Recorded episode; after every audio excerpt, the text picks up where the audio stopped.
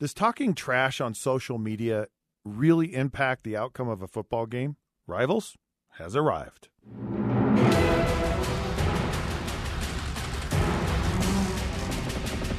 All right, welcome to another episode of Rivals. Scott Mitchell, Jason Buck here.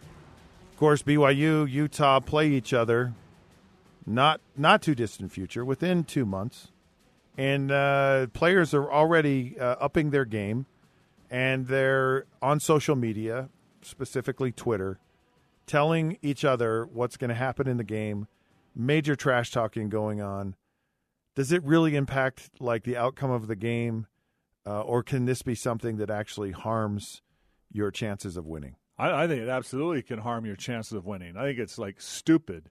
And you got this generation of kids that have built their life around trash talking. Muhammad, Muhammad Ali talked trash all the time. Yeah, he was He's a boxer, not a football player. What does it have Come to on. do with it, whether it's boxing or it's sports? Dude, you know, every football locker room from 1920 and Knute Rockne to our day we had newspaper clipping wall and we'd have one coach at least in charge or GAs in charge. bulletin charge. board fodder. Bulletin board fodder, and they would go out and dig up every newspaper clipping and every interview they could and highlight the trash talk, you know, from the papers, which is the same thing as this.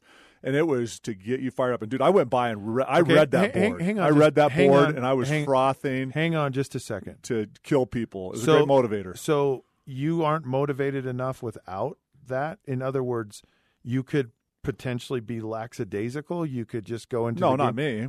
I know. So so it shouldn't even matter. So a like, lot of players are. But don't you just go into every? Duh. No, they're not. They, a lot of players are duh. Everyone goes into every game, Jason, properly motivated. not ready to play.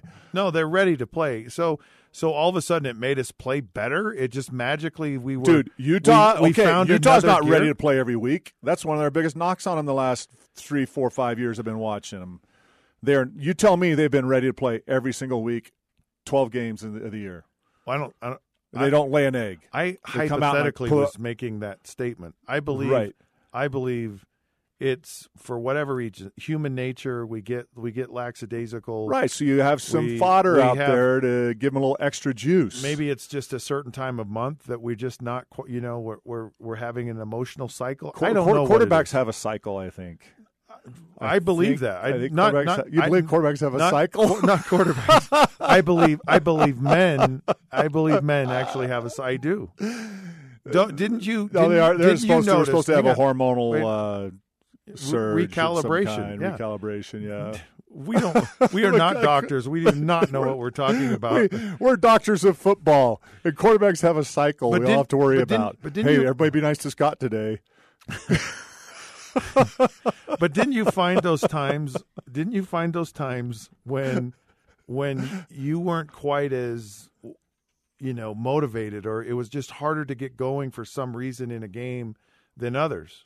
There, there are. Yeah, you're always battling. You're not that. always at your best. You're always battling that, right? Yeah. To get keyed up and ramped up for the right moment and how to use it. You know, I would set in the locker room for quiet time before I went into the weight room to get myself keyed up for the weight room, right? Yeah you know, to, to have that intensity level and get what I wanted out of it. And and you're right in the game, it's it, you got to work at getting keyed up and and ready. And there's games that are better than others, but I, right, well, I think extra fuel, man. You're always come on.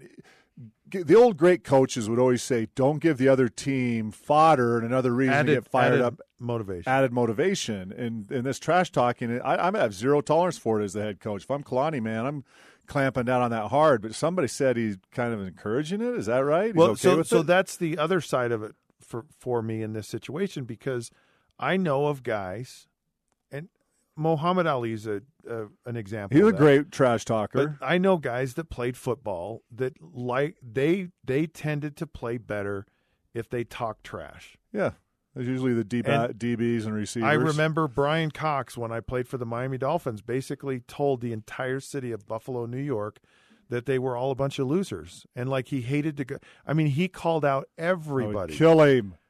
Exactly. And you know kill what? Him. And Bryan Cox walked out of walked out of the locker room down the tunnel on onto the field. And you know how they have like a little awning that protects yeah. the players as they're walking down the open tunnel? Yeah. So no one throws or spits or dumps something on them Yeah. The whole team walks under the the, t- the tunnel, not Bryan Cox. He walks out with his fingers blazing, giving them the number one sign right down the tunnel. So he talked all this trash all week and he's long. backing it up, man. And, and you know, and you know, you know who won the game? The Miami Dolphins killed Buffalo like forty six to six, Crazy. and and it was so. I I I can see it happening both ways. Actually, I can see where you go. You know what? Our players actually need to have a little bit of that extra swagger in order to really get. They need to. They need to kind of call themselves out in order to get ready to Well, I- play. you can have the swagger without doing that. I mean, I I did it in the way I played. I had my sack dance, and I, I went nuts during the game. And I guess that's kind of Did you ever get to use your sack dance? Quite a few times, quite a few photos of it, evidence. All right. So I'm in Wyoming, and this this the crowd's chanting "FU BYU," the whole student section, and probably part of the other section because it was just rocking the place, right? FU BYU, F, and meaning like faith. yeah, faith, like faith fun, fun BYU Oh. with no other things in it. Just keep Just fun on. BYU. Don't try So- spelling anything. No, no, I'm not spelling anything. Edit that. So they're doing. Everybody knows. And I put their first quarterback out of the game, uh, first series of the game, and they had Erickson was their head coach then, so they were a threat for the conference championship. That was an important game, and they're making a drive to kind of try to stay in the game at the end of the game, third quarter ish, and I sacked their quarterback again, and the, the other next quarterback, I sack him, and. uh I get up, I get up off the sack, and I point at the crowd, and I do a bow, right? And they're chanting "FU BYU," and I do a bow, and dude, that place went nuts. People are trying to climb over the railing. I come over the sideline. They're throwing beer cans at me, and trash is hitting me, and people are trying to get at me, and they're swearing at me. Guys are yelling out of the stands, "I brought investigators, and now they're never joining the church." I still remember guys doing that from the sideline. Just, I mean, they'd all gone insane, right? LaVell comes up to me and puts his arm around me goes, Hey, Jace, that was pretty dang funny, but you got to remember who we represent. That's what LaVell said to me in the middle of the game. But so I was guilty of doing a little trash Muhammad Ali move, but it was in the middle of a game, right? And it was in their face. Yeah, I don't have a problem with that. yeah, it was a good one. It was kind of legendary, but uh, barely got out of there alive. It was kind of that Bryan Cox moment where you barely got out of the stadium alive. But I like I like trash talking. The older I get, the more I the more I do it. I, uh, you know what I do more of it as I get older. Too. I actually do. I, it's bad. I thought you should be nicer when you get older. I just I have no tolerance for people anymore. I, I've I I'm just- shorter patience. Yeah. Isn't that funny? I know. I, I'm not as good at trash talking as you are. We've though. Become admit we've it. become grumpy old men. Yeah. is what's So you and I are a force. You're the trash talker, and I'm the enforcer. Like yes. together, we're a good pair. we're the we're the the Wonder Twins. Yeah. Maybe we can think of a better one. Yeah. the Wonder Twins. All right, this round of rivals is over. It's over, and uh, no more trash talking freaking Kalani and the team. Don't do that because it'll come back and bite you in the game. All right, uh, he's Right. Jason Buck. That's Scott Mitchell. We are powered by KSL Sports, and you can find us on Facebook at the Rivals Podcast and on Twitter at the Rivals Show. And later on, we'll uh, we'll see you then.